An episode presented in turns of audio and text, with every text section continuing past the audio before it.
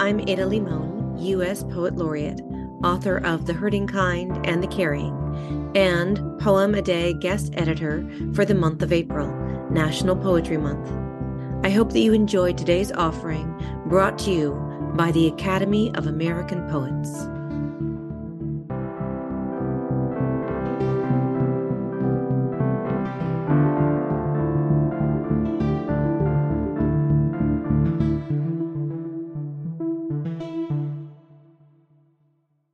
This is Jose Olivarez reading Yes, the Business Folk.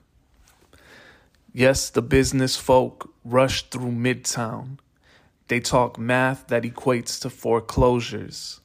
Yes, the trash has to be taken out and dinner chewed. When I was a child, I saw a house on our block burn.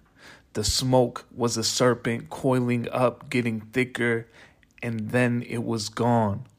The firemen left the house a puddle, but what about the smoke? It was easy then to forget what I couldn't see. Such is life. The dishes keep piling up. Why stop just because there's a warm breeze in January? There are bills to pay and bills about to come due. Smoke thins into air. The serpent I saw as a kid never disappeared. It's not even hiding. Most folks don't know the sound of smoke, though they hear it, though smoke gets mistaken for silence. Most folks think they're saying nothing when they're saying the most. About this poem. Some of my poems begin in joy and beauty and some begin with anger. I don't remember what exactly inspired this poem, but reading it, I feel it gnaw at the bottom of my stomach. May our anger be righteous and fueled by love for our people and the belief that a different world is possible.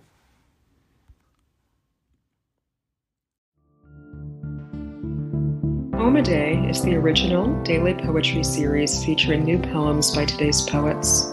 Produced by the Academy of American Poets, this free digital series is made possible by you, our readers and listeners. Learn more about Poem a Day and, if you can, please consider supporting this work by visiting poets.org/give.